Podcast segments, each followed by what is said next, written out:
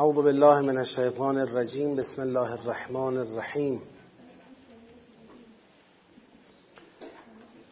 الحمد لله رب العالمین وصلى الله على سيدنا و نبینا حبیب اله العالمین ابی القاسم المصطفى محمد. و على آله الطیبین الطاهرین و الله على اعدائهم اجمعین. من الان الى قیام یوم الدین. سلام عرض می‌کنم خدمت بزرگواران حاضر در جلسه و گرامیانی که از طریق پخش مستقیم برنامه را همراهی می‌کنن و تبریک عرض می‌کنم. میلاد با سعادت حضرت صدیقه اطهر فاطمه زهرا سلام الله علیها رو به محضر امام زمان علیه السلام و همه دوستداران محبان و شیعیان اون حضرت. و همینطور تبریک عرض می‌کنم روز زن و روز مادر رو خدمت همه خواهران گرامی و همه مادران بزرگوار. و امیدوارم که قدر بانوان در هر جایگاهی که هستند در جایگاه دختر در جایگاه مادر در جایگاه همسر دانسته بشه فهمیده بشه و انشاءالله طبق اونچه که مورد رضای پروردگار عالم هست و مطابق با حکمت و مسلحت هستی هست خدای بزرگ کمک کنه به اون فرهنگ نزدیکتر کنیم خودمون رو از نظر جایگاه زن در جامعه. متاسفانه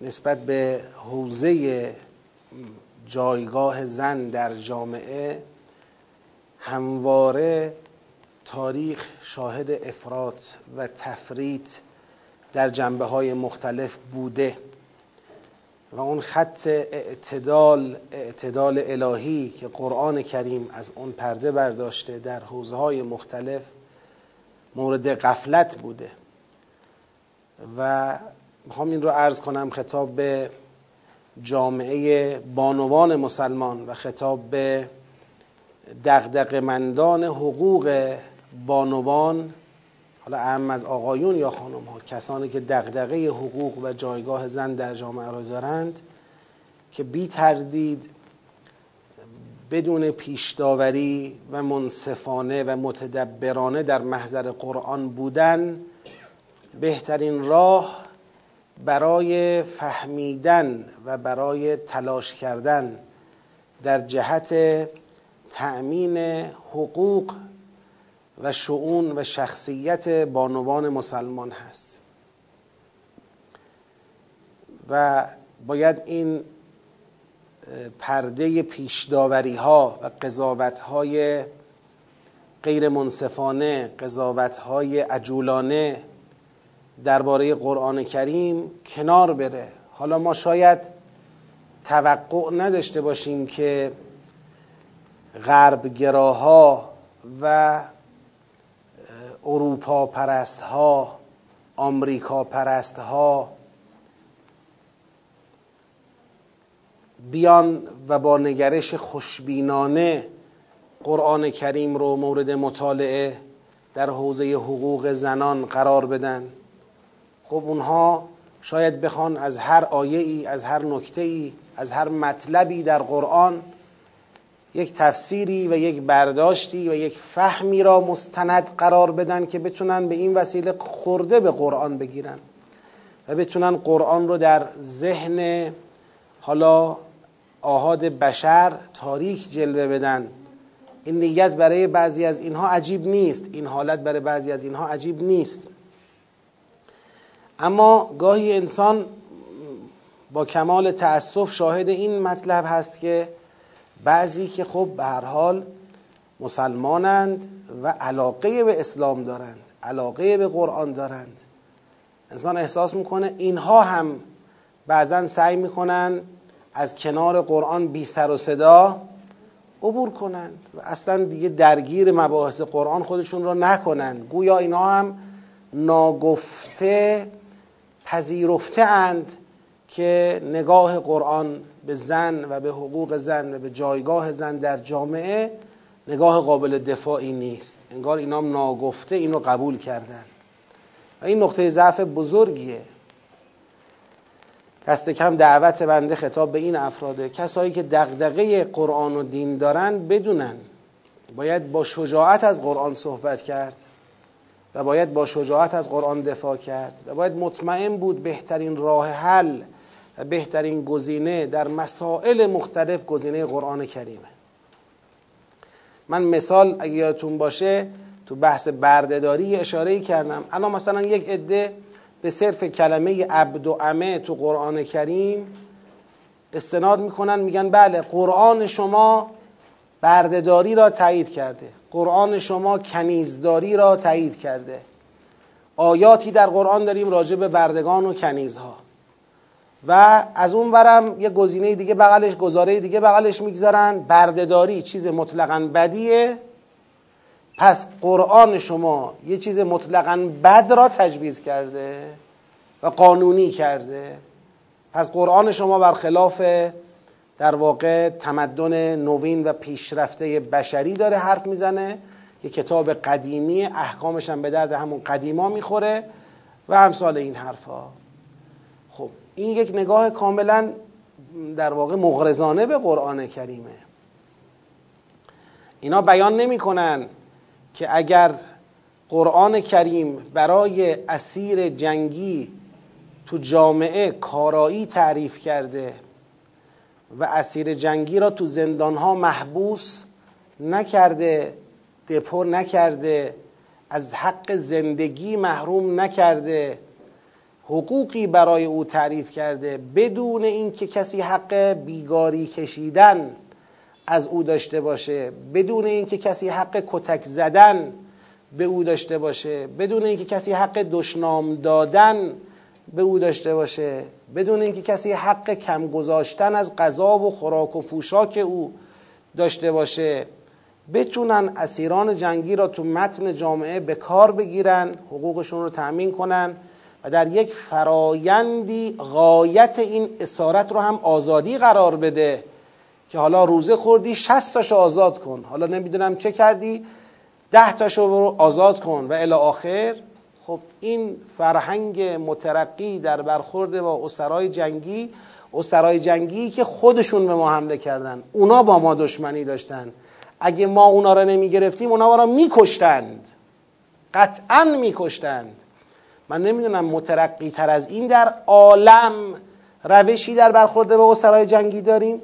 چه در حوزه تئوری چه در حوزه عمل؟ تو عمل که مطلقا نداریم. چون اسرای جنگی به بدترین وضعیش زندانی و شکنجه میشن و بدون رعایت حقوق انسانی سالهای متمادی عمرشون پشت میله ها میگذره و بعد تو محرومیت و محجوریت کشته میشن از بین میرن.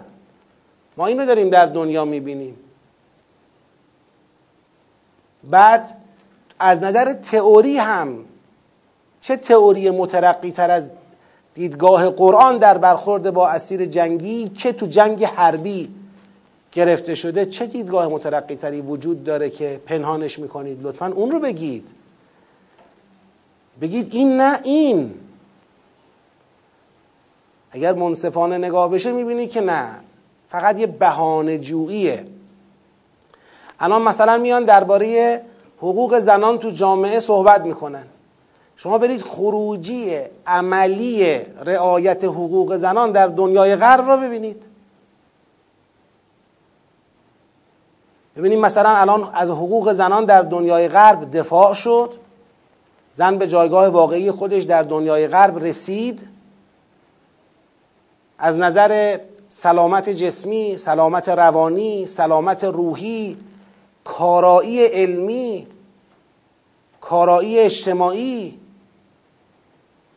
خانواده را بیمعنا کردند نگاه ابزاری به زن کردند در بالاترین حد ممکن سوء استفاده کردند و عملا نتیجه تئوری هایی که داشتند توی دنیا شکستش ثابت شده است.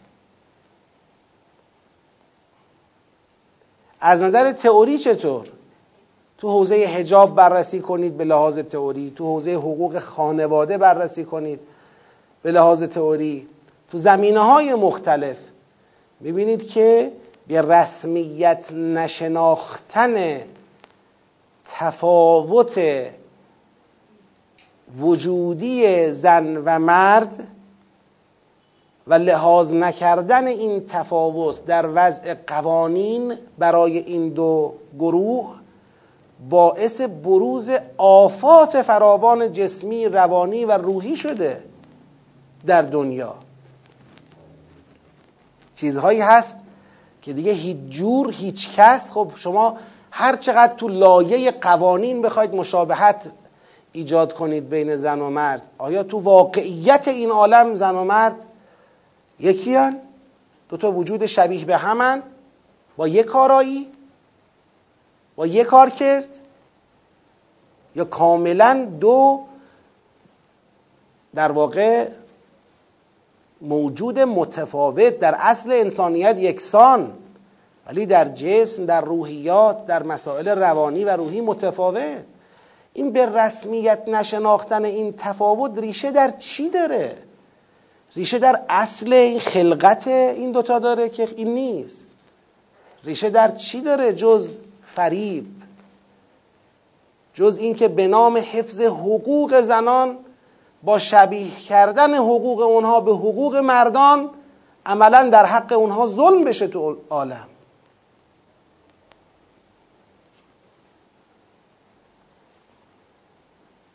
بالاخره اسلام دینی است که تمام جوانب رو به نحو احسن میسنجه. حداقل مسلحان اجتماعی مسلمان دغدغه مندان حوزه حقوق زنان که مسلمانند و قرآن رو قبول دارن باید با یه نگاه خوشبینانه. نمیگم که اصلا تحلیل نکنیم ما نمیگم بررسی نکنیم ما ولی اصل رو برای نگذاریم که قرآن دیگه تاریخش تمام شده. هنرمون این نباشه که هر چرا که به ذهن بشر امروزی یک انتقادی می‌رسه راجع به احکام مربوط به بانوان ما یه کاری بکنیم که از اون عبور کنیم. مثلا مسئله دیه را نمی‌فهمیم ازش عبور کنیم برسیم به دنیای متمدنی که در اونجا دیه برابره. هجاب را نمی‌فهمیم عبور کنیم برسیم به دنیایی که در اونجا هجاب برابره بین زن و مرد مساویه. یه جور باید هجاب را آیت کنن. نمی‌دانم ارث را نمی‌فهمیم برسیم به سمتی که ارث را یکی کنیم. فکر کنیم هر چه بتونیم از اینا عبور کنیم و شبیه کنیم قانونهای زن و مرد رو به هم دیگه همونقدر ما متمدن تریم این نگاه نگاه خیلی ناقصیه. خیلی نگاه عجولانه ایه اون مسلحتی که شما نگرانید از دست رفته باشد نه تنها اون مسلحتی که نگرانید از دست رفته باشد رو احراز نمی کنید و به دست نمیارید و بلکه به بیش از اونها را که تو خیال خودتون فکر می‌کنید از دست رفته بود از دست می‌دهید. بیشتر از اونها را.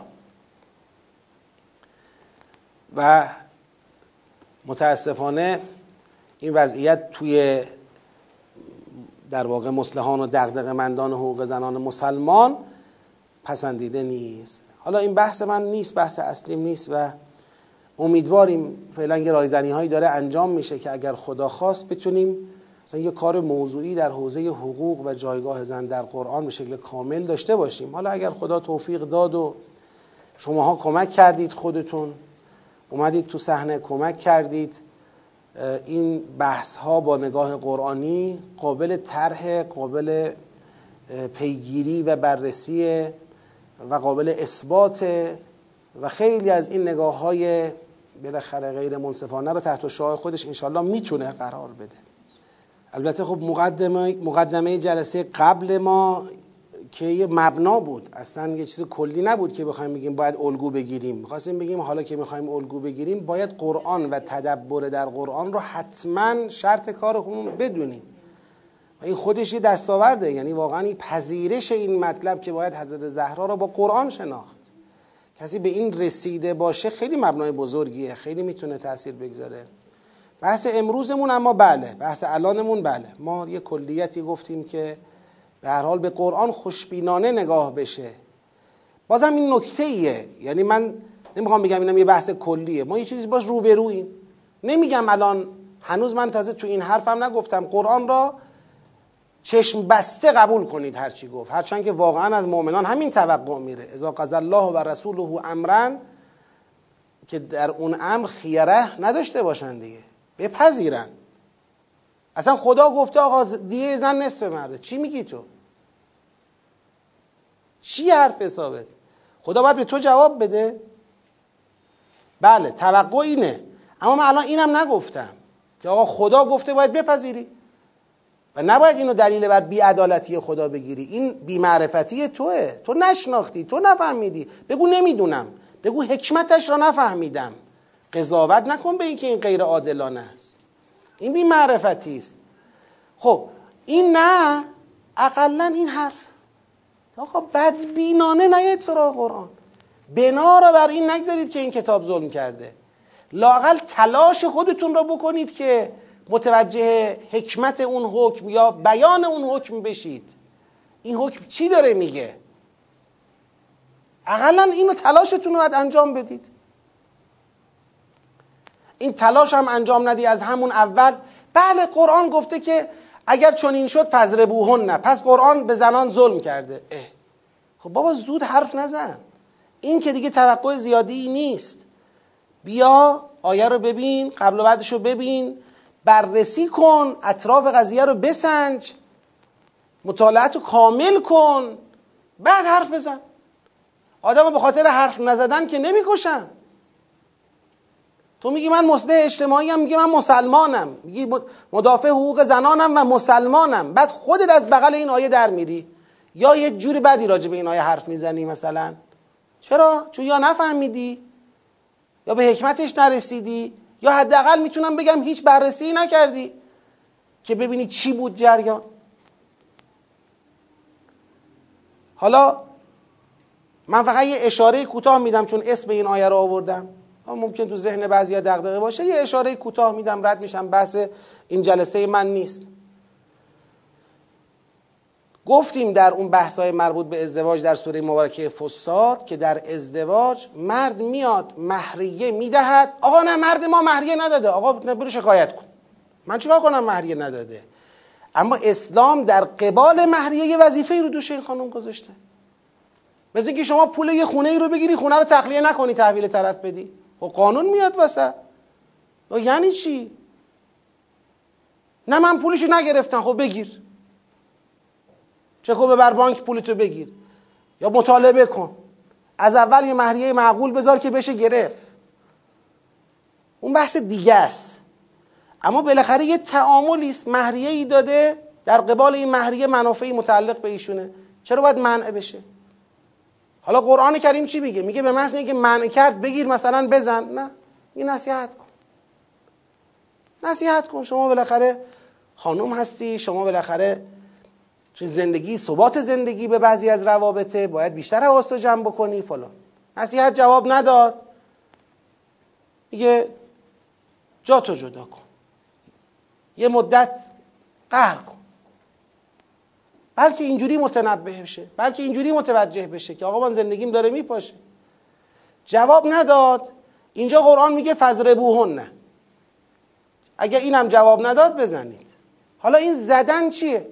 ما بارها گفتیم در حوزه احکام دینی تبیین آیات با روایات دیگه پیغمبر اکرم تبیین می‌کنه.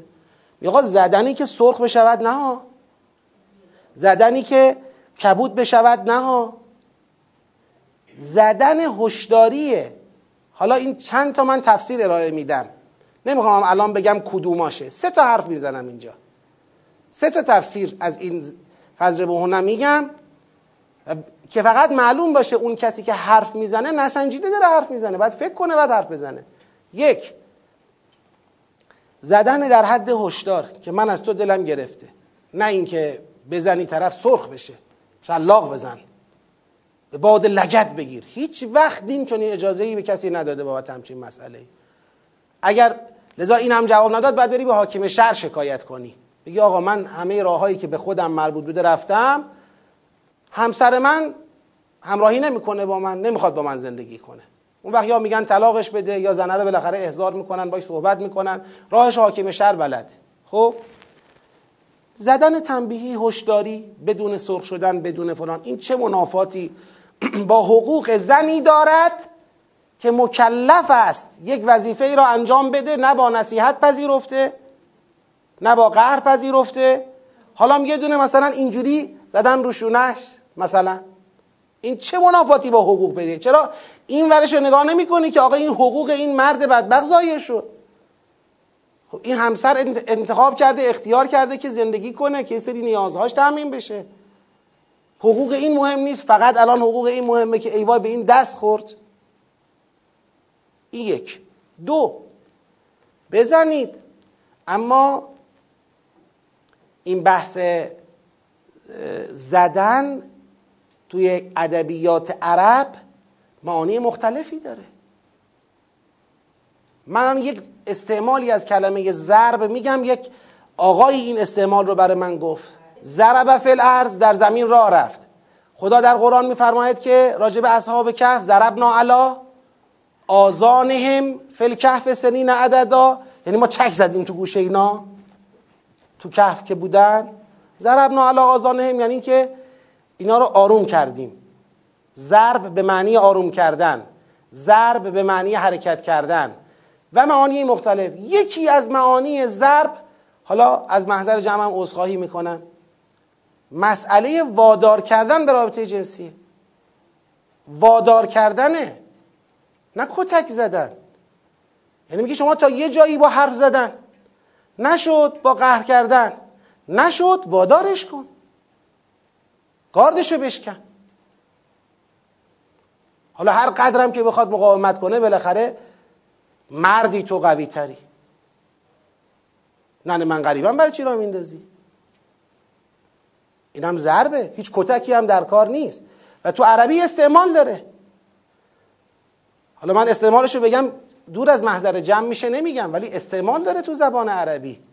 یه وقتی تو کتاب باشه می نویسم حالا برید تحقیق کنید موضوع تحقیقتون باشه. من اینجا پشت تریبون نگم. استعمال داره. در وادار کردن ببخشید دیگه حالا وادار کردن حیوانات به رابطه جنسی با حیوان دیگری کلمه زراب به کار میره. استعمال رایجه. شد نمی‌بینی. قرآن گفت نه یعنی بزن کتک مثلا شلاق بردار سیاش کن. قرآن اولا گفت اگر کتک بگیری گفت سیاه نشه قرمز نشه یه هشداری باشه فلان. قرآن گفت تازه شما چرا فقط کتک رو می‌گیری؟ ضرب به معنی آرام کردن هست ضرب به معنی راه رفتن هست ضرب به معنی وادار کردن به رابطه جنسی هست. چرا این معانی رو نمی‌گیری؟ با تجربه سیاق نگاه کن.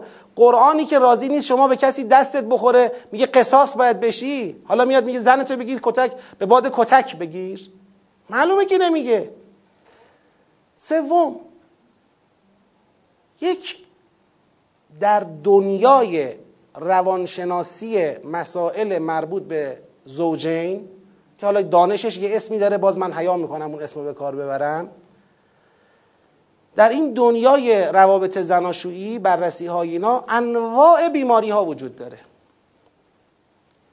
یکی از بیماری هایی که وجود داره نیاز یکی از طرفین به خشونته. اصلا یکم سختی به کار نگیری اون نمی‌تونه همراهی کنه.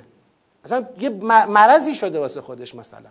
بابی داره شاخه داره مطالعات داره. اصلا تو اون رابطه از رو اختیار تن میده به کتک خوردن.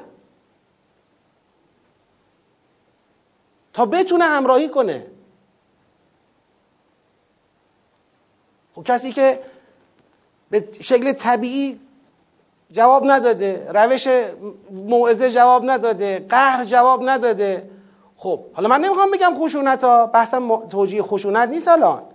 می‌خوام بگم همینایی که میگن این ضرب خشونت است فکر می‌کنن این ضرب کتکه و اتهام خشونت بهش می‌زنن.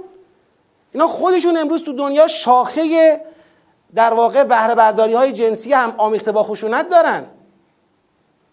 اونجا هیچ کس اعتراض نداره. خودشون مختارانه میپذیرن و بعضا به قدری افراط می‌کنن که به جنایت منجر میشه.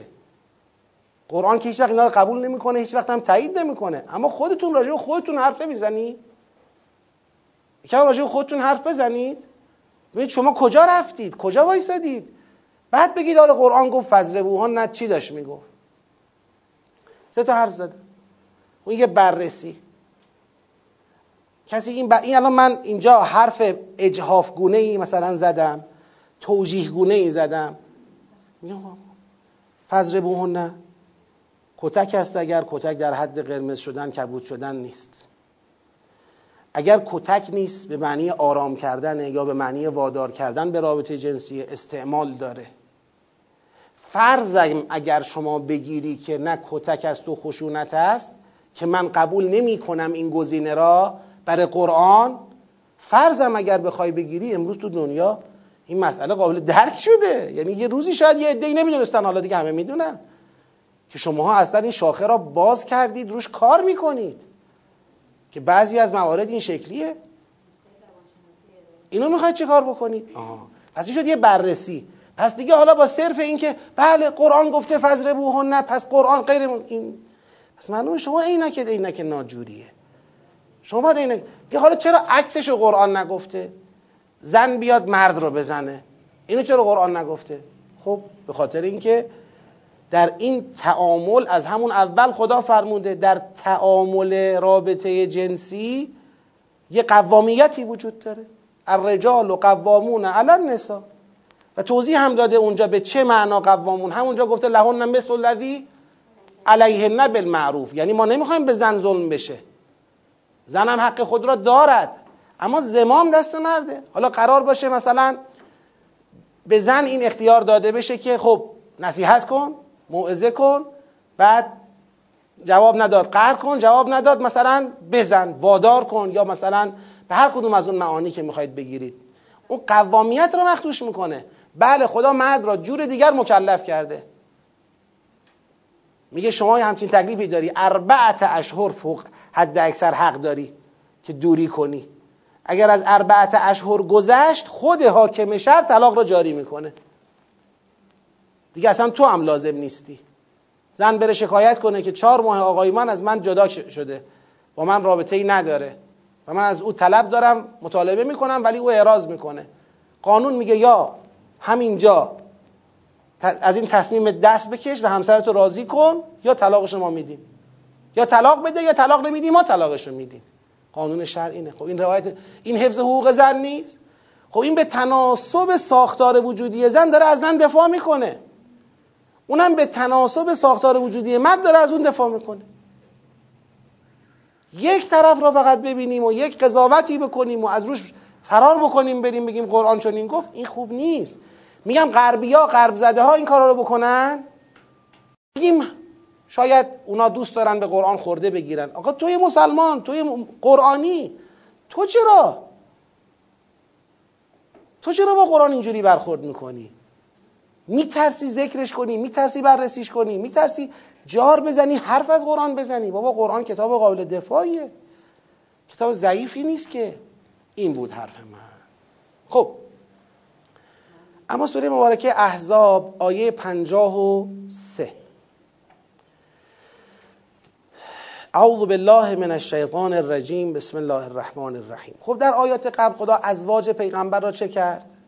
مشخص کرد که ازواج پیغمبر دایره ازواج چیا هستن کیا هستن؟ و فرمود بعد از اینا دیگه زوج دیگری زن دیگری بر تو حلال نیست. هرچند که مثلا باعث شگفتی تو باشه از نظر حسن و کمال. الا ما ملکت یمینک مگر در حوزه تملک کنیزها اون بحثش جداست.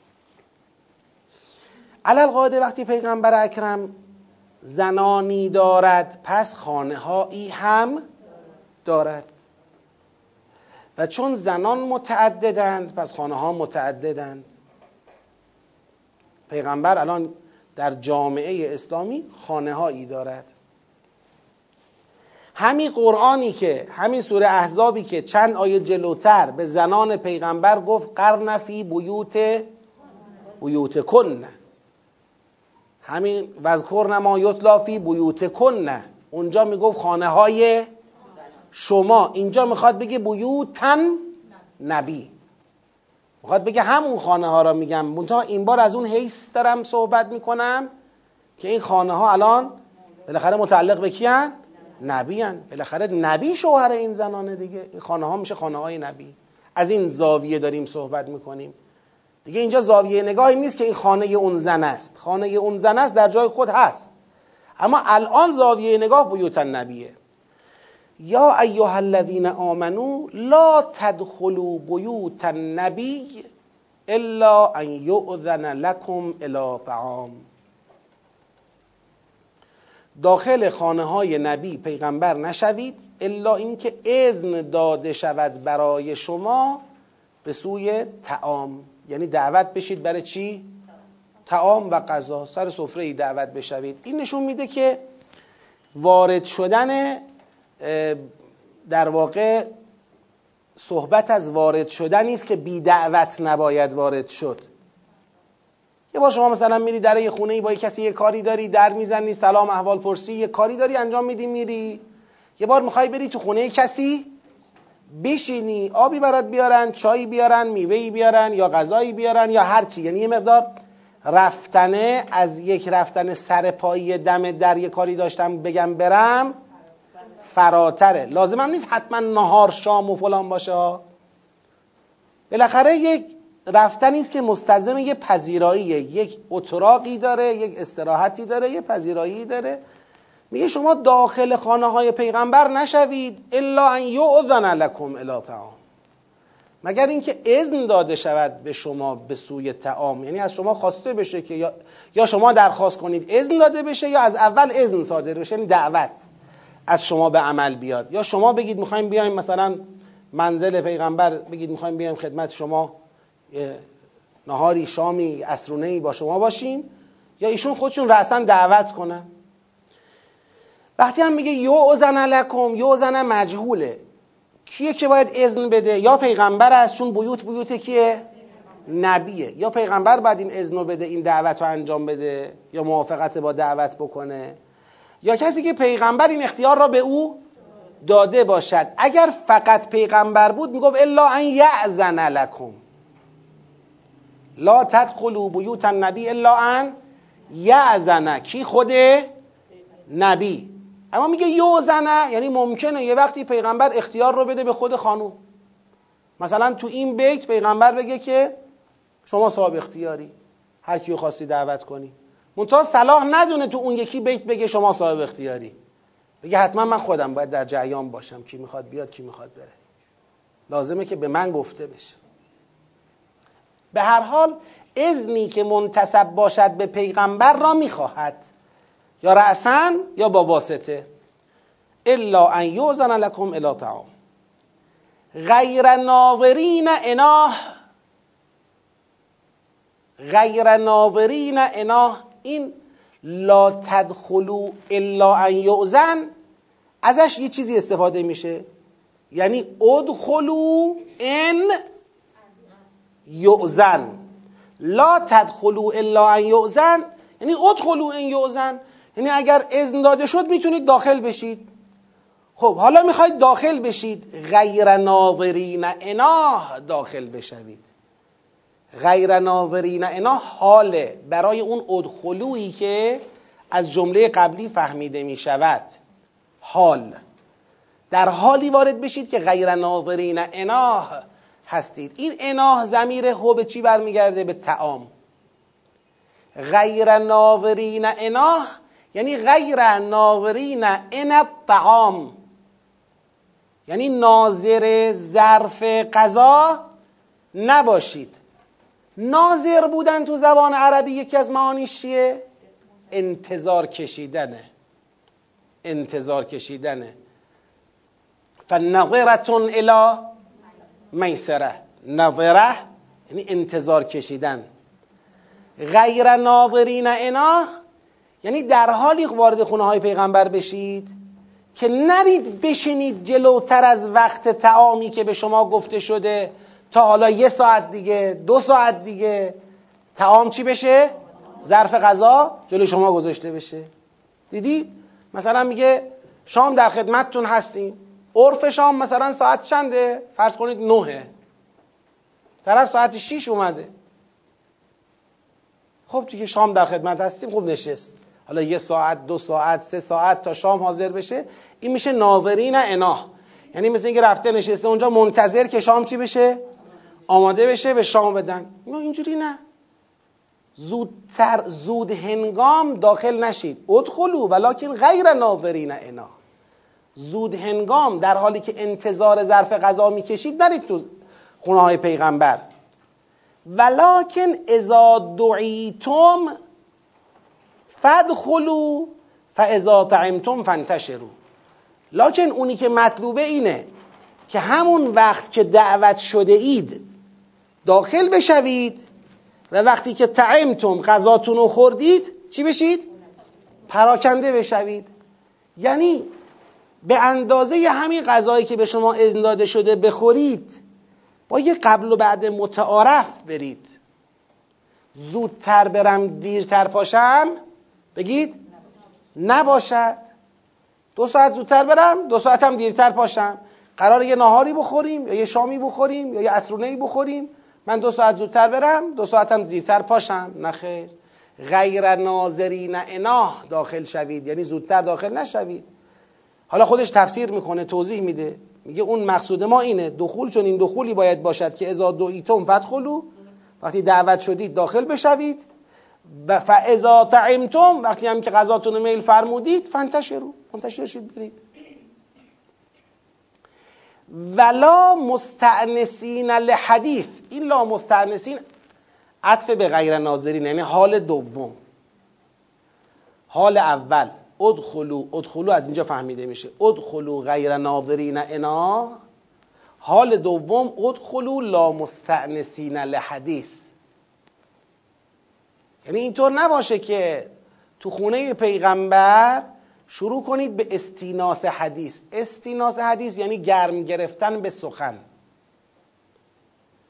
گرم گرفتن به سخن. خونه پیغمبر به سخن گرم نگیرید. در حقیقت مستنسین لحدیث داره جمله غیر ناظرین اناه و لکن ازا دعیتم فدخلوا فاذا طعمتم فانتشروا را چار می‌کنه؟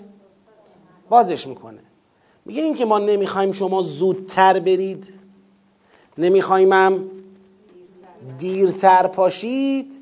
برای اینی که نمی‌خوایم گرم بگیرید به حرف زدن تو خونه های پیغمبر.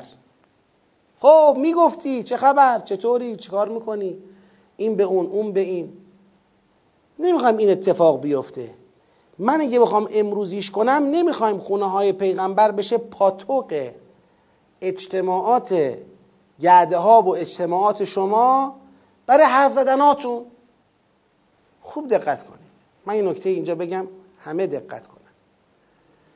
هیچ کدوم از این قسمت ها لا تدخلوا بیوت النبی الا ان یؤذن لكم الا طعام غیر ناظرین اناه لا مستانسین لحدیث هیچ کدوم قیدش این نیستش که بله خود پیغمبر هم همین الان تو خونه حاضر است یا حاضر؟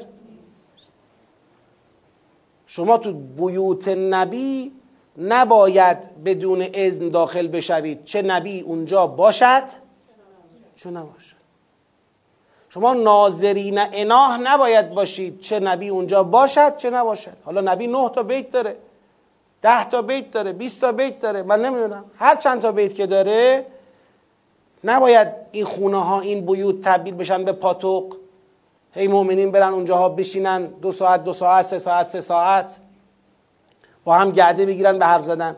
لذا مستعنسین لحدیث فقط منظور حرف زدن با پیغمبر نیست که بگیم منظور خدا اینه که وقت پیغمبر گرفته می شود ممکنه یکیش هم این باشه.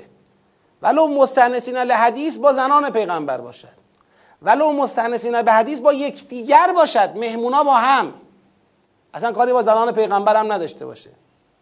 خونه پیغمبر جایی نیستش که درش باز بشه و همه همینجوری هر وقت دلشون خواست برن بشینن ساعتها با هم صحبت کنن اونجا. حالا بعدا معلوم میشه چرا خدا داره این حرفا رو می‌زنه. ان ذالکم کان یعز النبی. این که شما بدون اذن تو خونه های پیغمبر وارد بشید بشینید اونجا برای تعام یا اذن باشد زودتر برید یا اذن باشد دیرتر بخواید پاشید ولی پس یکی اصل ورود بدون اذنه یکی ورود با اذنه ولی زودتر رفتنه یا ورود با اذنه ولی دیرتر پا شدنه یعنی سه تا عیب شد. ورود بدون اذن زودتر رفتن در شرایطی که اذن داشتیم ولی زودتر بخوایم بریم؟ یا اذن داشتیم دیرتر بخوایم پاشیم؟ و همچنین تو این فرصت اضافی که داریم دور بره یا یا بدون اذن داخل میشیم یا زودتر یا دیرتر پا میشیم اینا بخوایم شروع کنیم به گرم گرفتن به چی؟ به سخن. همه اینا ان ذالکم همه اینا کان یؤذن نبی. همه اینا پیغمبر رو آزار میده. پیغمبر اذیت می‌کنه. باعث ایزای نبیه. فیستحیی منکم. پیغمبر از شما استحیا می کند حیا می کند که بخواد به شما تفهیم کنه بابا این تعامل شما در خونه های من باعث اذیت منه. این راه غلطیه. والله لا یستحیی من الحق. و خدا از حق استحیا نمی کند لذا چون استحیا نمی کند به شما دستور داد بدون اذن داخل نشوید اذن داشتید زودتر نروید اذن داشتید دیرتر بلند نشید و به هر حال خانه های پیغمبر را پاتوق گرم گرفتن به سخن گفتن خودتون قرار ندهید. تمام این چهار مورد اهم از این که پیغمبر تو اون خانه باشد هین ورود شما یا نباشد. فقط زن پیغمبر قراره باشد یا زنان پیغمبر خانواده پیغمبر قراره باشند. اتفاقا من می‌خوام بگم دقدقه اصلی پیغمبر نیست زنان پیغمبرن. آیت بعد همین میفهمونه. و اذا سألتموهن متاعا حالا اگر از همسران پیغمبر متاعی مسئلت کردید کالایی مسئلت کردید تو خونش رفتی از او کالایی مسئلت کردی متاعی. یا متاع فقط لزوما کالا نیست سوره نور یادتونه؟ سوره نور اونجا مگر بیوتی که شما در اونجا متاعی برای شما باشد. چی بود تعبیر؟ داخل بیوت نشوید بدون اذن و اینا مگر اینکه متاعی در اونجا برای شما باشد. خب؟ گفتیم اون متا فقط این نیست که کالا داشته باشی اونجا. متا از متعه میاد. یعنی نفعی برای شما باشد توش. حالا یه وقتی نفع کالاه یه وقتی نفع یه خدمته. شما یه اداره وارد میشی اداره اون بیت عمومی اماکن عمومیه. کالا نداری نمی‌خوای خودکارت اونجا برداری. یا دفترتو برداری. می‌خوای یه امضا بگیری. می‌خوای یه کار اداری انجام بدی. اونم متاعه. اذا سألتموهن متاعا یعنی وقتی که کارتون افتاده با زنان پیغمبر از اونها نفعی مسئلت می‌کنید حالا مثلا حرفت رو بشنود یا مثلا کاری برات انجام بدهد یا اصلا کالایی به شما بدهد فرق نمی‌کنه. فاسالوهن من وراء حجاب. این مواجهه شما با زنان پیغمبر و درخواست هایی که از زنان پیغمبر قرار داشته باشید باید من وراء حجاب باشه. خب ممکنه کسی اینجا بگه که آقا چه تأکیدیه من وراء حجاب؟ جواب میدم خدا اول همین سوره گفته بود زنان پیغمبر چی هن؟ مادران شما. خب مادران ما یعنی عملا توقع اولیه ما اینه که دیگه در ارتباط با مادر مسئله محرم نامحرمی که شما چادر سرت باشه رو سری سرت باشه من باد کار دارم یه هجابی یه حریمی تعریف بشه در ارتباط با مادران همچین چیزی در ارتباط با مادر نیست. خونه مادر آدم هر وقت خواست بدون دعوت بگید میره. خواست زودتر بره زودتر میره. خواست دیرتر پاشه دیرتر پا میشه. از با مادرش کاری داشت لازم نیست مادر هجاب کنه. تو خونه مادر آزادی شما. در رفت آمد و چجور رفتن چجور آمدن چقدر نشستن مادر دیگه رابطه رابطه نزدیکترین رابطه است. می‌خواد بگه اون جریان مادری که ما حرف زدیم نمی‌خواستیم یه همچین فرهنگی از توش در بیاد که شما خیال کنید هر وقت بخوایم بریم هر وقت بخوایم پاشیم اذن داشتیم بریم نداشتیم بریم. کارشون داشتیم هجاب لازم نباشه باشون دیگه ندار بشیم راحت بشیم. اون زن پیغمبری دیگه مشکلی نداره مادر مایی دیگه. اینجوری نیست. ذالکم اطهر لقلوبکم. این که شما از منوراء حجاب از اونها مسئلت متا داشته باشید این برای قلوب شما اطهر است و قلوبهن نه و برای قلوب اونها اطهر است. یعنی خدا داره میگه این محرمیتی که من دارم میگم این محرمیت قرار نیستش که در فاز اجتماعی به معنی آسیب ناپذیر بودن شما یا اونا در قبال شما باشه. فرق می‌کنه با اون محرمیتی که بالاخره شما از یک مادری که او شما را به دنیا آورده داری یه مادری که شما را به دنیا آورده ارتباط آزاد با او مفسده ایجاد نمی‌کنه نه برای تو نه برای مادر. نوعا این شکلیه دیگه. ولی اینجا قصه فرق می‌کنه. می‌تونه هم برای شما مفسده درست کنه هم برای زنان پیغمبر مفسده درست کنه. لذا برای حفظ تهارت بیشتر و پاکی بیشتر توصیه میشه که وسالوهن من وراء حجاب ذالکم اظهر لقلوبکم و قلوبهن. و ما کان لکم ان تعذوا رسول الله. و نیست برای شما که پیغمبر را چه کنید؟ ایزا کنید. قبلا گفته بود ان ذالکم کان یوزن نبی یعنی شما حق ایزا ندارید. و این قضیه چون ایزا میشه برای پیغمبر شما حق ندارید پیغمبر را ایزا بکنید. حالا آیه این تعبیر بعدی ما کان لکم ان تعذوا را تفسیر می‌کنه.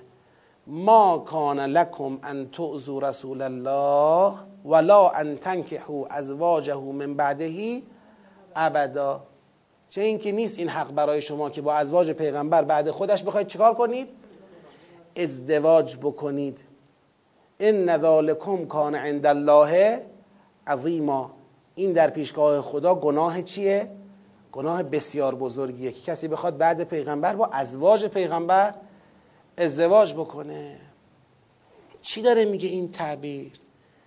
این تعبیر داره مشخص می‌کنه که جریان ان کان یؤذن نبی این به این خاطره که یک تلقی به وجود اومده از مسئله ارتباط با زنان پیغمبر و این تلقی احتیاج به تثبیت و تعریف اطراف دارد. یه طرف گفته شده اینا مادرن. این مادر بودن اقتضاعاتی داره. این اقتضاعات جامعه رو به یک تصمیماتی یا به یک نگاههایی رسونده که دیگه خونه های پیغمبر رو مثل خونه های مادران خودشون ببینن. هر جا دلشون خواست وارد بشن هر وقت دلشون خواست برن دلشون خواست بیان اونجا بشینن ساعتها گرده بگیرن صحبت کنن بکنن پاتوق بیوت پیغمبر را. ایزاء نبی به این معنا. شکل بگیره اینجا.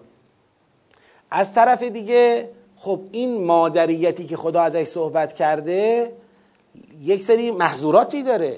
یعنی بالاخره اون تهارت قلبی که در انسان در ارتباط با مادرش دارد لزوما اینجا تأمین نیست. لذا باید هجاب باشه ورود با اذن باشه زودتر رفتن دیرتر پا شدن نباشه. حریمی خدا تعریف می‌کنه. یادتونه در سوره نور دو تا حریم تعریف شد. یه گفتیم حفظ حریم خصوصی یکی هم هجاب گفتیم حریم خصوصی که خونه رو داره حراست می‌کنه یه هجابیه خودش. بعد برای کسی که حالا میاد تو خونه بحث هجاب اون وقت مطرحه دیگه.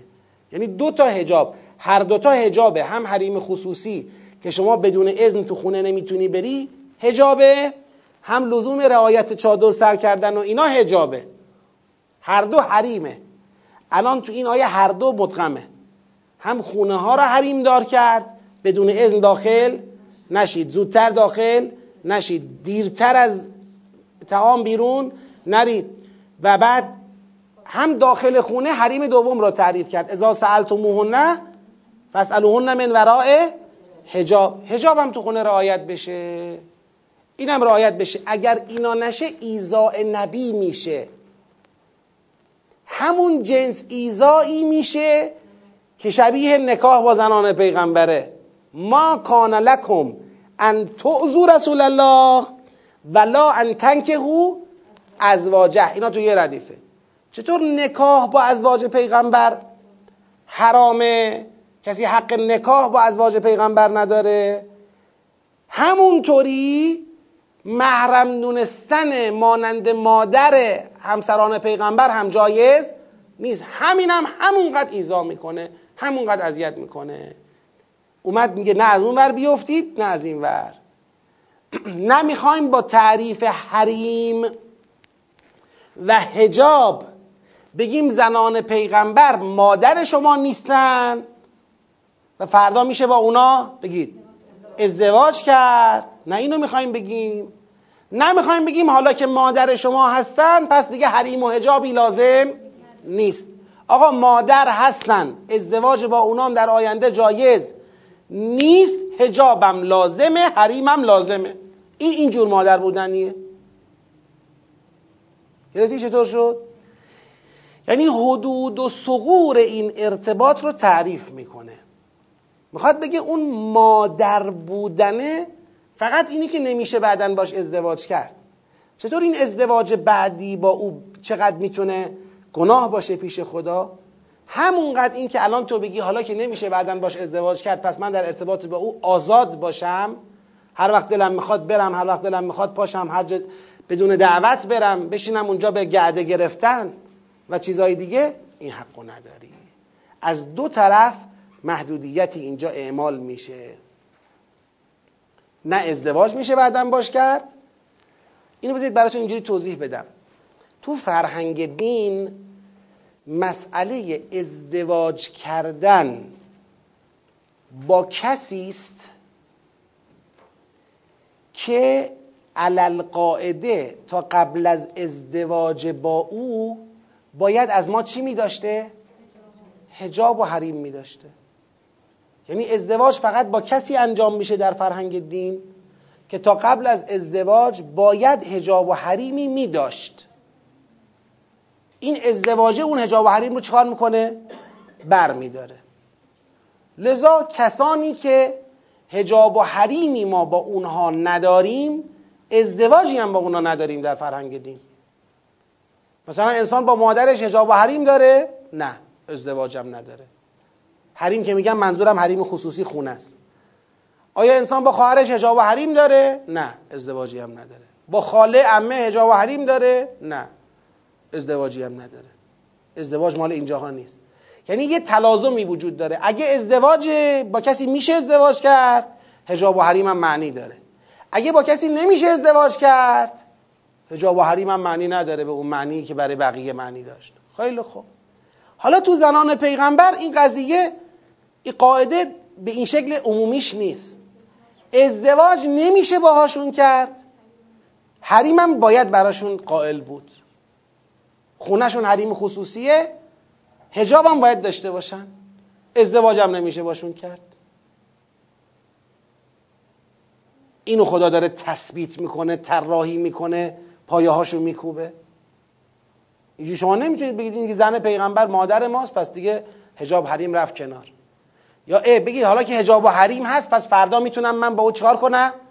ازدواج کنم. نه خیر. این تلازم اینجا وجود نداره. ازدواج در آینده ممنوع. اند ذالک. بله. ان ذالکم کان عند الله عظیما. در عین حال همین الان رعایت حجاب و حریم الزامیه. باید الزام وجود داشته باشه. خب ببینید یه نکته بگم قبل از اینکه شماها مطلبی رو راجع به سوال، سوالی رو بخواید مطرح بکنید. من فکر می‌کنم توی این آیه یک بحثی ما نیاز داریم. حالا اون بحث شاید در حد تدبر هم نباشه واقعا. در حد تدبر هم نباشه. اما این بحث رو من مطرح می‌کنم که حالا اهل مطالعه برن روش مطالعه بکنن. چقدر این آیه یا حتی همون آیه که میگه ازواج نبی چی امهات شما هستن.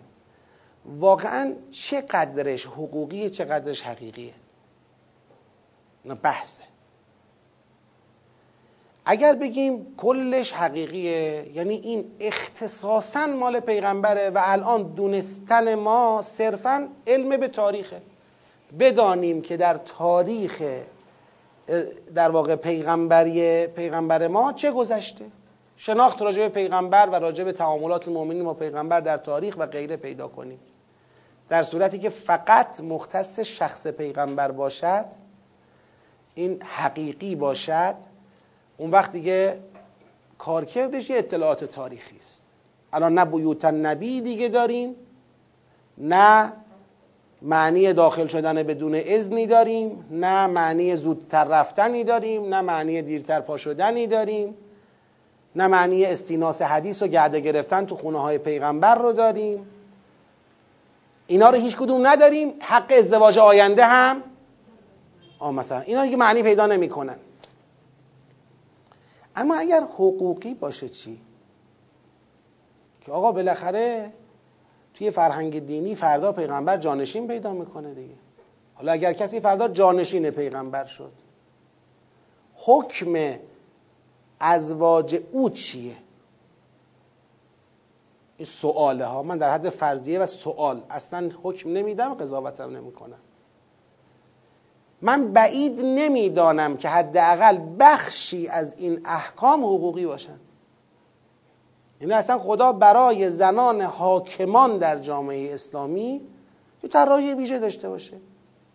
از طرفی منع کنه از ازدواج در آینده با اونها. چرا؟ چون بالاخره کسی که همسر حاکم جامعه اسلامی شده. خواهی نخواهی مخزن اسرار میشه از خیلی از مسائل مطلع میشه. امکان سوء استفاده از او بگید فراهمتر هست. مثل اینکه اونجا گفت جوری حرف نزنید که طمع کنن بیمار دلان و چیزهای دیگه. اینکه آقا کسی زن حاکم جامعه اسلامی هست دیگه نباید بعدش رو او کسی گزینه ازدواج برای کسی نباید باشه. مگر حاکم بعدی مثلا قابل فرضه؟ این ما داریم رو فرض حرف می‌زنم و هیچ کدوم قضاوت و حکم نیست. و اگر اینم ما گفتیم اون وقت مسئله بیوت حاکم مطرحه. هر حاکمی بیوتی دارد ممکنه داشته باشه. بیوتش حریمی باید براش وجود داشته باشه. هم مردم طمع به ازدواج با همسران او در آینده نداشته باشن. هم اینو دلیل بر دیگه خودمونی شدن با اونها. و یک رابطه بی حریم با اونها نگیرن. یعنی یه حفظ و حراستی از زنان حاکم از زنان ولی امر. که شما بالاخره حوزه خانواده او و حوزه بیوت او حراست حفاظت می‌خواد آداب و قوانین خود را می‌خواد. آیندهش هم حتی باید مراقبت بشه که بعدا هم اینا همسر کسی دیگه نشن. حالا نه به این داغی که من میگم ولی می‌خوام بگم این بحث داره. خیلی راحت سرراست نمی‌تونیم بگیم که بله اینا اختصاصا مال شخص پیغمبر است و تمام میشه. فلسفه این احکام رو که شما نگاه می‌کنیم این اختصاصی نیست. مثلا در اون جایی که داره میگه ای زنان پیغمبر لستن که احد من النساء ان اتقیتن فلا تخضعن بالقول فیطمع الذی فی قلبه مرض. خب این قضیه اختصاص به پیغمبر داره. حالا اگه فردا مولا الموحدین امیر المؤمنین علی علیه السلام بود. خب این برای اونم صدق می‌کنه برای همسران ایشون هم صدق می‌کنه. برای همسران هر حاکمی صدق می‌کنه که جوری اظهار نظر نکنند که بیمار دلان بتونن از اون اظهار نظر چیکار کنن؟ سو کنن فلسفه دیگه. فیطمع الذی فی قلبه مرض داره اشاره می‌کنه به فلسفه این حکم. خب وقتی فلسفه یه حکمی حفظ حریم امنیتی بیت پیغمبر است خب پیغمبر امروز به چه جهت حفظ حریم امنیتی بیتش لازم است؟ به جهت اینکه پیغمبر است صرفا یا به جهت اینکه حاکم است؟ چقدرش حقوقیه واقعا؟ اینا قابل بررسی هن. بله الان ما در نگاه تدبری همه داریم رو نبی صحبت می‌کنیم. حتی حتی من میگم شاید در حد شاید دیگه حالا اینجا کلاس من آزاد می‌گیرم شایدها رو مطرح می‌کنم قضاوتم نمی‌کنم. اونجایی که شایده میگم شاید. شاید اونجام که میگه خالصتا لک من دون المؤمنین هم بشود گفت که از اون جهتی که تو حاکمی. نه از اون جهتی که بله تو پیغمبری فقط. شایدم نشه گفت البته.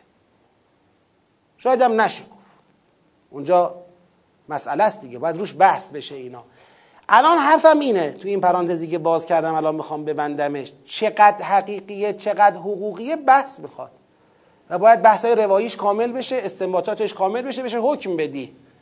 اما سرراست نیست کسی بگه فقط و فقط تمام مطالبی که راجع به ازواج پیغمبر از اول سوره تا اینجا گفته مختص شخص حضرت محمد ابن عبدالله صلی الله علیه و آله و سلم است.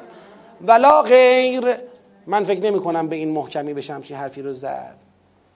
خب اگر این شد حالا از من کسی سوال کنه؟ وقتی من احتمال حقوقی نگاه حقوقی میدم تو این آیه از من سوال کنه این آیه چی داره میگه؟ میگم این آیه به نحو احسن داره حدود و سقور تعامل با خانه های پیغمبر که زنان پیغمبر تو این خانه ها عملا زندگی می‌کنن و پیغمبر در آن واحد تو همه خونه هاش نیست دیگه. داره جایگاه این خونه ها رو و نحوه تعامل با این خونه ها رو روشن می‌کنه. نبرید اونجاها مثل خونه های مادراتون بیفتید لنگر بندازید و شروع کنید به گفتن و شنیدن و تخم شکستن و خوشگذروندن و با هم حرف زدن و بعد عملا بستر ساختن برای اینکه از این زنان چی بشه؟ ما سابقه سوره رو داریم. سوء استفاده بشه. ما خودمون خونه پیغمبر بودیم. با خانومش با هم می‌گفتیم میشنیدیم. فلان. فلانی هم اونجا بود. فلانی هم اونجا بود. بیت پیغمبر رو بکنید. پاتوق اهداف سیاسی اجتماعی خودتون رو بازی در بیارید. نه ایناست. نه حالا که ما می‌خوایم حریم بذاریم اینه که پس فردا میشه باشون ازدواج کرد. نه امروز حق سوء استفاده از این جایگاه و این موقعیت وجود داره برای کسی نه فردا بعد حتی خود پیغمبر. اینکه بخواد بره یه همچین رابطه ای رو برقرار بکنه و بازم تکیه بده به جایگاهی به عنوانی به نام زن پیغمبر و بخواد اهداف سیاسی خودش رو پیش ببره. این طراحی طراحی بیت پیغمبر است. برای اینکه بالاخره اون جایگاه پیغمبر تو جامعه تعریف بشه روشن باشه حریمش معلوم باشه و لذا در سیاق سوره ما خیلی جایگاه داره. یعنی با این, جنبه حقوقیش. با این جنبه حقوقیش خیلی جایگاه داره. حالا جنبه حقیقیش هم باز بی جایگاه نیست. حداقل برای خود پیغمبر داره اینو ثابت می‌کنه. بالاخره برای خود پیغمبر که تو این سوره دارن بهش اتهامات می‌زنن بیماردلان بالاخره برای خود پیغمبر ثابت می‌کنه این مسئله را که باید از حریم بیت ایشون به این نحو حراست می‌شده. حالا سوال اگه کسی داره بپرسه. بفرمایید. متوجه سوال شدم. به نظر بنده موضوعیت داره. براش دلیل دارم. یکی از دلیلام این آیه است. لا جناح علیهن فی آبائهن. ولا ابنائهن. ولا اخوانهن. ولا ابناء اخوانهن ولا ابناء اخواتهن ولا نسائهن ولا ما ملکت ایمانهن. بعدم به اونا میگه و تقین الله. یعنی اصلا طرف کیه اینجا دیگه؟ خود زنان پیغمبرن یعنی الان اینجا مسئله این آیات دقیقا اینه که زنان پیغمبر از ریل در نرن از جاده بیرون نیفتن خب بله لا جناح علیهن دیگه تو همون مسئله. یعنی تو اون تو مورد قبلی اینکه زنان پیغمبر بخوان بدون لحاظ اذن پیغمبر راضی بشوند به اینکه بیوتشون پاتوق بشه افراد بیان برن هجابی هم در کار نباشه من مادر اینا هستم و امثال این حرفا. این مسئله اونجا گناه اینجا گناه نیست. یعنی این طیف این افراد می‌تونن هر وقت خواستن بیان. هر وقت خواستن برن. زودتر بیان دیرتر برن. خونه خودشونه. مسئله ای نداریم ما اینجا. این رابطه فامیلیه. این غیر از اونه که این به عنوان زن پیغمبر بیت شده پاتوق. این رابطه پدر پسریه پدر فرزندیه نمی‌دونم برادر خواهریه. عمو نمی‌دونم برادر زادگیه دایی نمی‌دونم خواهرزاده بودن این همچین رابطه ایه مسئله ای نداره. ببینید خود سوره نور هم که در سوره نور ما مشابه این مطالب رو داشتیم در اونجا هم که خدا میاد مشخص می‌کنه باید در داخل شدن به خانه ها اذن بگیرید و چه کنید. تو همون سوره میگه که آقا یه خونه هایی هستش که هر چه خواستید بخورید. اونجا بحث خوردن رو پیش می‌کشه. خونه ای نمی‌دونم باباتون ننتون داداشتون آبجیتون فامیلت با عموتون عمتون خالتون داییتون. خونه ای که کلیدش دستتونه. برید بخورید مشکل نداره. باز نمی‌خواد بگه در نزنید اجازه نگیرید. می‌خواد بگه اون محدودیت اون قیدی که ما تعریف کردیم تو تعریف حریم خصوصی بالاخره فرق می‌کنه حریم خصوصی یه آدم غریبه با یه فامیل با بابای آدم. یکی که نیست که. پس دو طیف کلا داره. اینم آداب خود را داره. اینم آداب خود رو داره. باید بالاخره از جای دیگه قرآن یا از جای دیگه دین آداب اینم تعریف کرد. که حالا درسته من بابا هم اما معنیش نیستش که حالا دیگه هر ساعتی دلم خواست برم هر ساعتی دلم خواست پاشم. خب باید بالاخره لحاظ بکنم اینا می سری با هم ممکنه مراوداتی دارن روابطی دارن حالاتی دارن. لذا تو خود همون سوره نور ببینید تو متن خانه میگه سه سلاس و اورات لکم. سه تا ساعت مشخص می‌کنه که باید حریم رعایت بشه. تو خونه باید حریم رعایت شه. حالا بیرون خونه که جای خود داره. اما بالاخره اون یه چیزی پولی بوده. آره آره بله. درست. خیلی ممنون. خب پس این آیه مفهومش یه بار مرور می‌کنم. ای کسانی که ایمان آوردید داخل خانه های پیغمبر نشوید مگر اینکه اذن داده شود به شما که برای قضا برید. اگر داخل شدید ناظرین اناه منتظر قضا منتظر ظرف قضا وارد نشوید. زودتر. وقتی دعوت شدید داخل بشید قضا خوردید پاشید برید. همچنین وقتی داخل می‌شوید مستنسین حدیث داخل نشوید. برید اونجا بشینید به گرد گرفتن. بدونید که این رفتارها ایزاء نبی محسوب میشه. درست مثل همون نکاح با زنان پیغمبر که مجاز نیست این ایزا هم مجاز نیست. اینا ایزاء نبی محسوب میشه. پیغمبر استحیا می‌کنه از شما. پیغمبر چجوری بگه؟ بابا درسته. حالا این قرآن فرمود اینا مادران شما هستن. اما منظور این نبود. این بساطی که شما را انداختید نبود. انگار واقعا فکر کردن اینا باید تمام احکام مادری را اینجا بار کنن. این شکلی نبوده. الله لا یستحی من الحق. اما خدا استحیا از حق نمی‌کنه. لذا و اذا سالتموهن متاعا وقتی متاعی از اونا مسئلت می‌کنید حالا چه تو خونه هاشون چه بیرون خونه هاشونا ولی این لایه دوم از حریمه. لایه اول حریم اصل بیته لایه دوم حریم حجابه. فاسالوهن من ورای حجاب. ذالکم اطهر لقلوبکم و قلوبهن. به طور کلی حق ایزای رسول را ندارید و حق نکاح با ازواج ایشون و بعد از ایشون هم ندارید. نمی‌تونید. این رفتار را انجام بدید. نمی‌تونید فردا با زنانش ازدواج بکنید. دیگه اینه. قانون زنان پیغمبر اینه. فرق می‌کنه با خودتون که یکی از این دوتاست. یا آدم این کارا رو نباید بکنه عوضش فردا می‌تونه ازدواج کنه.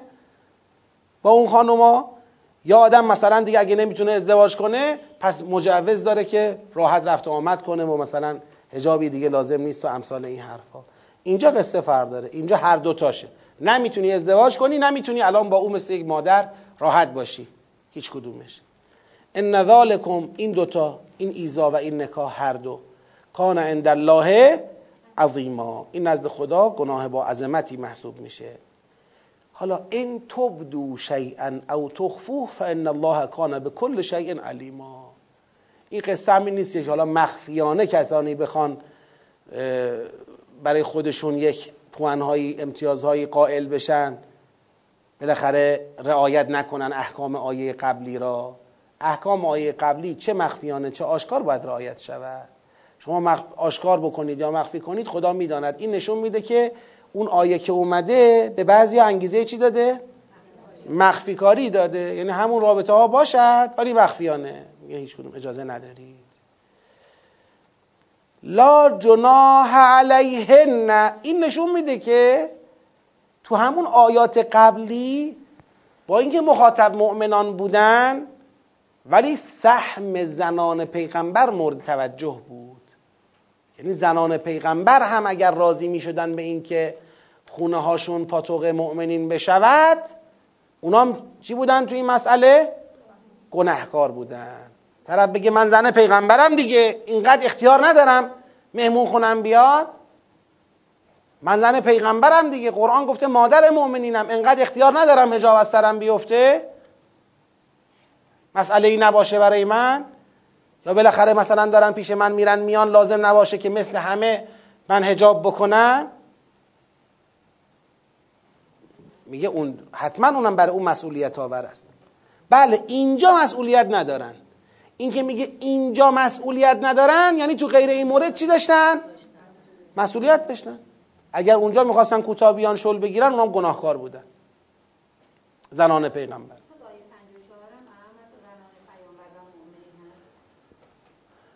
بله ولی خب خطاب اصلیش به مؤمنینه. کل 54 و 53 با توجه به 55 معلوم میشه توی زنان پیغمبر هم صحیح مسئولیت اونام دارن. فقط مؤمنین نیست. چون تعامل دیگه. یه وقتایی اشتباه رو داره این مؤمن انجام میده در نوع تعاملش. ولی بستر رو کی فراهم کرده؟ همون زنه فراهم کرده. واسه خودش دیگه فاز مادری گرفته. کوتابیام نیست. و عملا خونش رو کرده به پاتوق تبدیل کرده برای مؤمنین مؤمنات. برای اهدافی که حالا اونا دارن داره استفاده میشه کارشون انجام میشه هرچی بله خدا میفرماید این سرفصل گناهی اینجا نیست. لا جناح علیهن فی آبائهن. باباهاشون می‌خوام بیان خونشون قدمشون رو چشم. هر وقت می‌خوام بیان هر وقت می‌خوام برن. ما اونجا مسئله نداریم. ولا ابنائهن پسراشون مسئله نیست. برادراشون ولا اخوانهن. ولا ابناء اخوانهن. پسرای برادراشون مسئله ای نیست. ولا ابناء اخواتهن. پسرای خواهراشون هم مسئله ای نیست. جالبه نمیگه دیگه عمو و دایی رو نمیگه. فقط اینا. آبا ابنا اخوان ابنا اخوان ابنا اخوات. بالاخره حریم رو داره تعریف می‌کنه دیگه. خدا اونا رو ملحق می‌کنه به کی؟ عمو و دایی رو ملحق می‌کنه به عموم مؤمنین. میگه اونا باید چیکار کنن؟ باید با اذن و زودتر نیان و دیرتر نرن و باشه محرم باشن دیگه. تعریف حدود و سقور تابع حکمت هاییه برای مؤمنین ممکن بود اونا رو مل... مثلا امو... امو و دایی و نمی‌دونم اینا رو هم ملحق کنه به آبا و ابنا برای مؤمنین. اما تو این حوزه چون تو این حوزه اصل بر چیه؟ حراسته. استثناش حد اقلی میشه. فرق می‌کنه با حوزه روابط عمومی مؤمنین که اصل لزوما بر حراست نیست استثناش بزرگتره. بالاخره اونی که ما داریم ظاهر آیه را می‌بینیم آبا ابنا اخوان. ابنا اخوان ابنا اخوات. و زنانشون. یعنی زنان خیش قومشون خیش قوماشون از زنان اونجا اشکالی نیست. ولا ما ملکت ایمانهن. و همینطور ملک یمینشون یعنی اون خادمان خدمشون. ممکنه ای وقت مثلا زنان پیغمبر مالک یک برده ای هستن مالک یک خادمی هستن. حالا از همون اسرای جنگی و بحثایی که قبلا با هم کردیم. اونم بر اونم مسئله ای نیست. یعنی رفت آمد اون خادمان هم به بیوت اینها مستلزم اون اذن و نمی‌دونم مستلزم اون حجاب نیست. اونجا یه حوزه آزادی هست.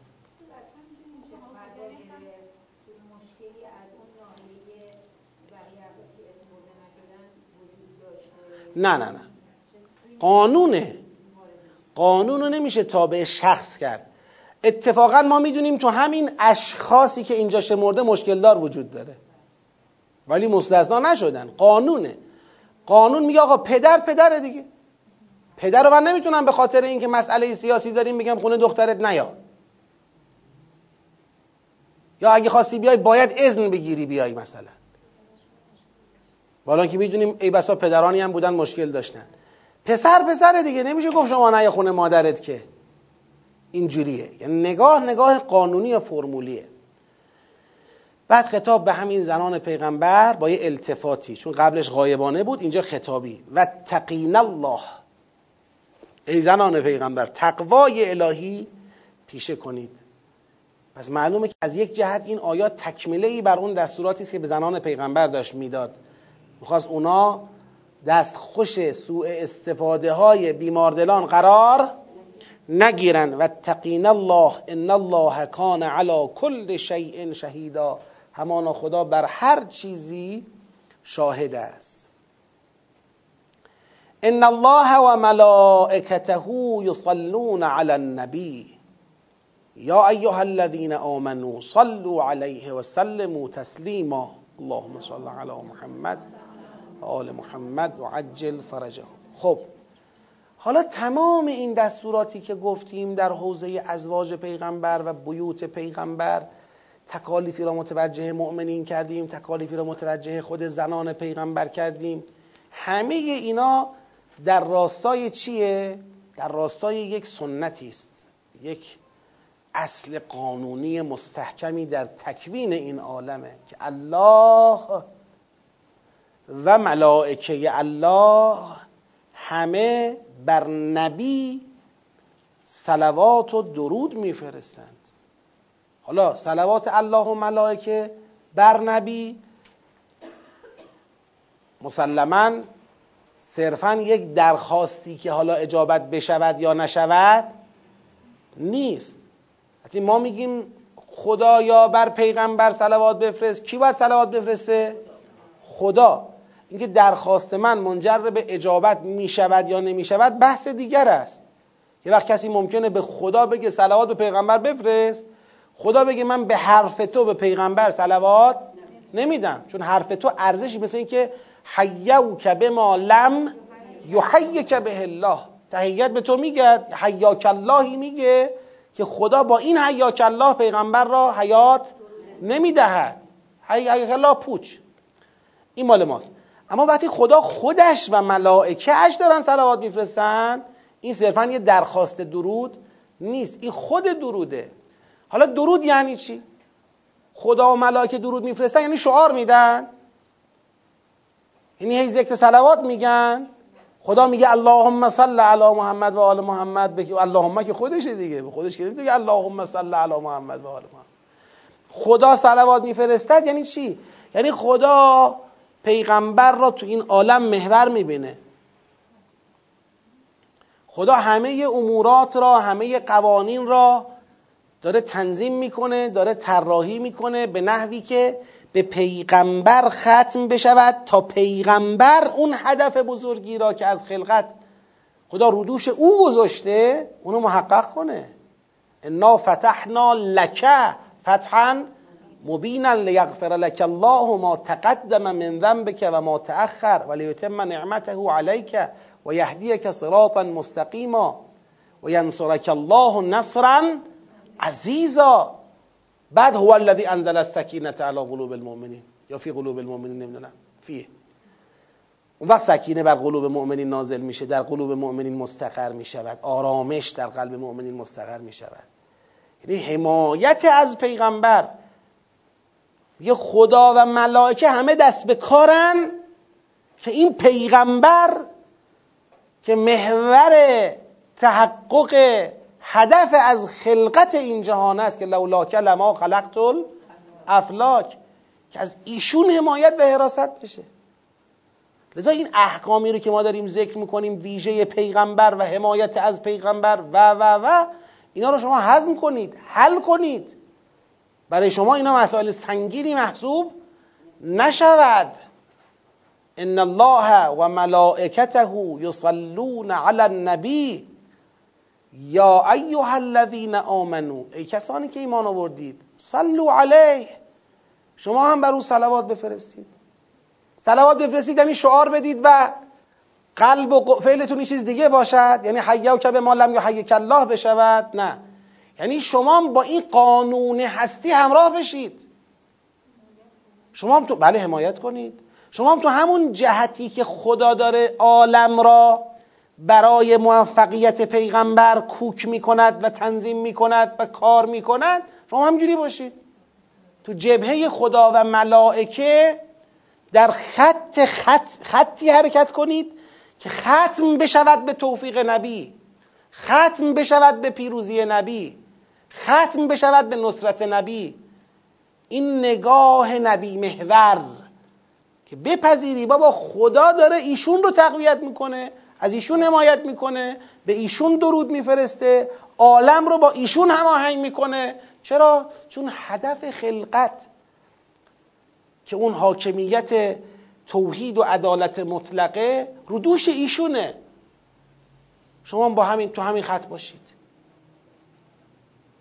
لذا شما صبح تا شب صلوات بفرست در حالی که داری بر خلاف اهداف پیغمبر کار می‌کنی. کاری نکردی. میشه حیو که به ما لم که به الله. با اون صلوات ها هیچی بهت نمیدن. دوزار نمیارزه. این در راستای صلوات اللهه. الله چجوری صلوات بر پیغمبر میفرسته؟ ذکر میگه.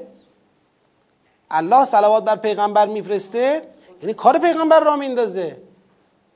یعنی پیغمبر رو موفق می‌کنه کمک می‌کنه یاری می‌کنه به مقصد میرسونه. تو داری چی کار می‌کنی؟ هیچی. من هرچی پیغمبر میگه خلافش تلاش می‌کنم. می‌خواد بجنگن مردم کاری می‌کنم نجنگن. می‌خواد صلح کنن کاری می‌کنم صلح نکنن. من میرم مثلا من مثلا یه لحظه یادم افتاد چون دلم پره این جمله رو دوست دارم بگم. من میرم تو لندن مسجد درست می‌کنم منبر طلا درست می‌کنم به نام پیغمبر با هزار تا صلوات. پرده رو از روش برمیدارم. میگم که این منبر پیغمبر است. بریم بشینیم اونجا ذکر پیغمبر کنیم. و صلوات ببریم اون صلوات صلوات نمیفرستی تو. اون صلوات خدا ملائکه بر پیغمبر این نیست که شما بری تو دامن دشمن پیغمبر اهداف پیغمبر رو تضییع بکنی. بگو من محب اهل بیتم من فلانم. لذا پشت سر سلو علیک میفرماید و سلمو تسلیما. این سلمو چیه؟ خودش داره س... نمیگه سلمو سلاما. نمیگه قولو له سلاما. سلمو تسلیما. یعنی تسلیمش باشید. تسلیم پیغمبر باشید. شما تسلیم پیغمبر یعنی چی؟ یعنی نسبت به هر چه او آورده راضی. راضی مطیع. حرفی از خودم ندارم. سلمون سلم سلم. هر شما بگی. این, این حقیقت اون سلوات رو میفهمونه. یعنی اون سلواتی که از شما خواسته میشه تسلیم محض بودنه. تسلیم محض پیغمبر باشی حالا اینکه ما در جواب این آیه میگیم اللهم صل علی محمد و آل محمد و عجل فرجهم اگر به معنی پاس دادن صلوات به خدا باشد که خب خدا صلواتی خودش داره میفرسته بعد به منم میگه صلوات بفرست منم پاس میدم به خودش میگم حالا تو صلوات بفرست. اگر به این معنی باشه از سلب مسئولیت از خود باشه این نیست اونی که تکلیف مؤمنینه. اما نه اگر به این معنی باشه که خدایا من با تو همراه شدم. خدایا منم از تو همینو می‌خوام. منم قولم فعلم قلبم با تو همراه شد. تو این قانون جاری شدم. این میشه چی؟ این میشه همون هرچه هر روز هرچه هماهنگتر شدن مقدمات توفیق پیغمبر. مقدمات اون فتح نهایی مقدمات اون غلبه حق بر باطل. مقدمات اون ظهور عدالت مطلق و توحید مطلق در جهان. هر کی تو جای خودش اگر نقش خودش رو تعریف نکرده باشه از این صلوات جا مونده. اون پیکان وجودمون ختم بشه به پیغمبر. چی جوری؟ در اون کلمات نهج البلاغه حضرت هفته گذشته میخوندیم میفرمود که هر کس در هر زمینی که چیزی بکارد حسرتی خواهد داشت مبتلا خواهد بود الا کسی که در زمین قرآن بذری بکارد. چرا؟ چون زمین قرآن همون زمین پیغمبره. پیغمبر قرآن آورده برای اینکه اون هدف خدا محقق بشود. شما اینجا کار کنی تعریف داره. بیرون زمین قرآن کار بکنی. گفتم ما تو زمین قرآن کار کردن این نیست که فقط بیای قرآن درس بدی. کسی ممکنه مهندس تو زمین قرآن کار می‌کنه. خاندار تو زمین قرآن کار می‌کنه. خود اونجا توضیح داد حضرت علی علیه السلام که تو زمین قرآن کاشتن و کار کردن به چه معناست. رو توضیح داد. که خودتون رو به قرآن عرضه بدارید آرائتون رو به خاطر قرآن متهم کنید احوایتون رو به خاطر قرآن خیانتکار بدانید. قرآن رو محور خودتون قرار بدید. خود قرآن اصل باشه شما فر اینجوری. خب این آیه جایگاهش هم معلومه. یعنی این آیه برای چی آمده؟ آمده تا اون پوششی باشد بر اون حرفایی که تا حالا زد. این امتیازاتی که برای پیغمبر و بیوت پیغمبر قائل شد که بدان آقا اگه ما ازواجی برای پیغمبر تعریف کردیم اگر حریم خاصی برای بیوت پیغمبر تعریف کردیم تمام اینا در راستای ان الله و ملائکته یصلون علی النبی است. حالا شما مؤمنان هم با همین سیاست ها با همین سنت ها باید همراه باشید یا ایها الذین آمنو شما هم صلو علیه. و سلمو تسلیما. شما هم باید بر او صلوات بفرستید و تسلیم محض او باشید. یه لحظه. ان الذين يؤذون الله ورسوله لعنهم الله في الدنيا والآخره اینجا دو مرتبه بین این صلواته با اون ایزاه چیکار کرد؟ گره زد. خب قبلا ایزا چی بود تو آیه قبلی؟ آیات قبل. ایزا این بود که شما بخوای بیوت پیغمبر را ازشون سوء استفاده کنی. به نام اینکه اینا مادران ما هستن بیوت اون پیغمبر را بکنی پاتوق رفت آمدهای لاتائل خودتون و از توش فساد در بیاد. مصیبت درست بشه. جریان سازی بشه یا نشه اصلا. اصلا بیوت پیغمبر را حرز کنی. اجازه ندی که اون حریم حفظ بشه برای بیوت پیغمبر که خودش نتایج قهری خودشو داره. اون ایزا بود. الان این سلوات مقابل اون ایزای قرار گرفت. این که من میگم ان الله ملائکته یصلون یعنی ناظر به همون قوانینه این آیه میفهمونه. وقتی اومد سلوات رو در مقابل سلوات از ایزا صحبت کرد معلوم شد که اون سلوات پوشش اون قوانین بود.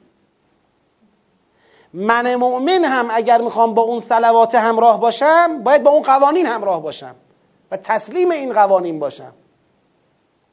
من یه جوریم نشه. وقتی خدا برای پیغمبر یک امتیازات ویژه تعریف می‌کنه. من یه جوریم نشه وقتی خدا پیغمبر رو به طور خاص مورد حمایت قرار میده. حسودیم دیگه به پیغمبر نیاد اقلا. بفهمم بابا او فرق جایگاه او ایجاب می‌کنه که خدا با او به طور ویژه تعامل بکنه. من تسلیم باشم. تسلیم نشدم چیه؟ میشه ایزا. ان الذين يؤذون الله و رسوله و از عجائب این آیه بحث ایزا الله ما تو قرآن خیلی تعابیر داریم که و ما و ما ظلمونا ولکن کانو انفسهم یاد مگه میشه به خدا ظلم کرد اصلا مگه میشه خدا را اذیت کرد یعنی چی خدا را اذیت کردن چرا خدا اینجا ذکر می‌کنه خودش رو بغل پیغمبر که من دارم اذیت میشم؟ من خدا دارم اذیت میشم. رسول اذیت می‌شود که جای خود دارد من دارم اذیت میشم. چون اصلا خدا میگه من فلسفه خلقتم و هدف آفرینشم و آمدم تو این نقطه رودوش این آدم متمرکز کردم. و شما برخلاف سنت هایی که من در عالم چیدم که سلوات بر اوست و سلام بر اوست شما جوری دیگه حرکت می‌کنی. شما تسلیم نیستی. این ایزاه بله خدا هیچ وقت منفعل نمیشه. ایزا با حذف لوازم محدودیت. ماها وقتی ایزا بشویم یا حتی پیغمبر وقتی ایزا بشود بالاخره یه انکساری یه انفعادی اتفاق میفته در ماها. این اصل ایزا نیست. اصل ایزا این لازمه ایزاه. اصل ایزا یعنی مزاحمت ایجاد کردن. برای ما وقتی مزاحمت ایجاد بشه دلگیری هم درست می‌کنه. خدا انفعال و انکسار نداره. ولی صد عن سبیل الله همون ایزای خداست دیگه. شما عملا داری با تضعیف پیغمبر و همراه نشدن با قوانین مربوط به پیغمبر؟ دارید مانع تحقق اهداف خدا میشید پس ایزای خدا داره اتفاق میفته از کانال ایزای رسول ایزای الله داره اتفاق میفته. و کسانی که ایزا می‌کنن بدونن لعنهم الله فی الدنیا و الاخره. خدا در دنیا و آخرت این موزی ها را لعنت کرده و اعد لهم عذابا مهینا. و برای اونها عذابی خار کننده آماده کرده. پس ببینید الان این موزی های سوره احزاب که کافر نیستن ظاهرا. فقط دارن ایزاء رسول می‌کنن. یه جایی با سوء استفاده از زنان پیغمبر یه جایی با بالاخره شبهات و اتهاماتی که به پیغمبر متوجه می‌کنن. اینا ملعونن. در دنیا و آخرت ملعونن و خدا براشون عذاب مهین آماده کرده. من اگر تعلیلی بدانم هم تعلیل معنایی می‌دانم نه نه تعلیل باشه. معناش همونه. اما از نظر ادبی این ان استینافه ببین ان تعلیلیه یه مقدار ظهورش شدیدتر از اینه. مثلا فرض کنید خدا میفرماید در قرآن که اذا جاء نصر الله والفتح و رأیت الناس یدخلون فی دین الله افواجا فسبح بحمد ربک و استغفره انه کان توابا. استغفره چرا که انه کان توابا. این چقدر ظهورش بالاست؟ خیلی فرق می‌کنه با اینکه اون آیات با لا جناح علیه نجم شده. حالا ان الله و ملائکته یصلون علی النبی. این تعلیلیه تو چشم ادیب میاد. ادیب ادیبی که جمله می‌فهمد جمله می‌شناسد این تعلیلیه رو می‌بیند. آه این معناییه. آره. با حد ترجیحه دیگه. حالا نه تحلیل هم بگیرید همون در میاد. ولی از نظر ادبی فکر نمی کنم بتونیم به این بگیم ان تعلیلیه خب ان الذين يؤذون الله و رسوله رو هم خوندیم. والذین حالا دیگه از اینجا بعد بمونه برای هفته آینده که والذین یؤذون المؤمنین والمؤمنات به غیر فقط احتملوا بهتانا و اثما مبینا که اینجا خدا میاد جریان ایزاء نبی را به ایزاء مؤمنین و مؤمنات هم چکار می‌کنه؟ توسعه میده بست میده. میگه آقا این ایزاء نبی در یه لایه دیگری ایزاء مؤمنین و مؤمنات هم توش هست و بعد اونجا دیگه یک دستوری میده که پیغمبر همه رو هم ازواج خودش هم ازواج مؤمنین و مؤمنات همه بالاخره بتونن از اون ایزاها در امان باشن. حالا انشاءالله هفته آینده راجبش صحبت می‌کنیم. جهت تجلیل در فرج امام زمان علیه السلام شادی قلب نازنین سلامتی وجود مقدسش اجماعا صلوات ختم. فرمایید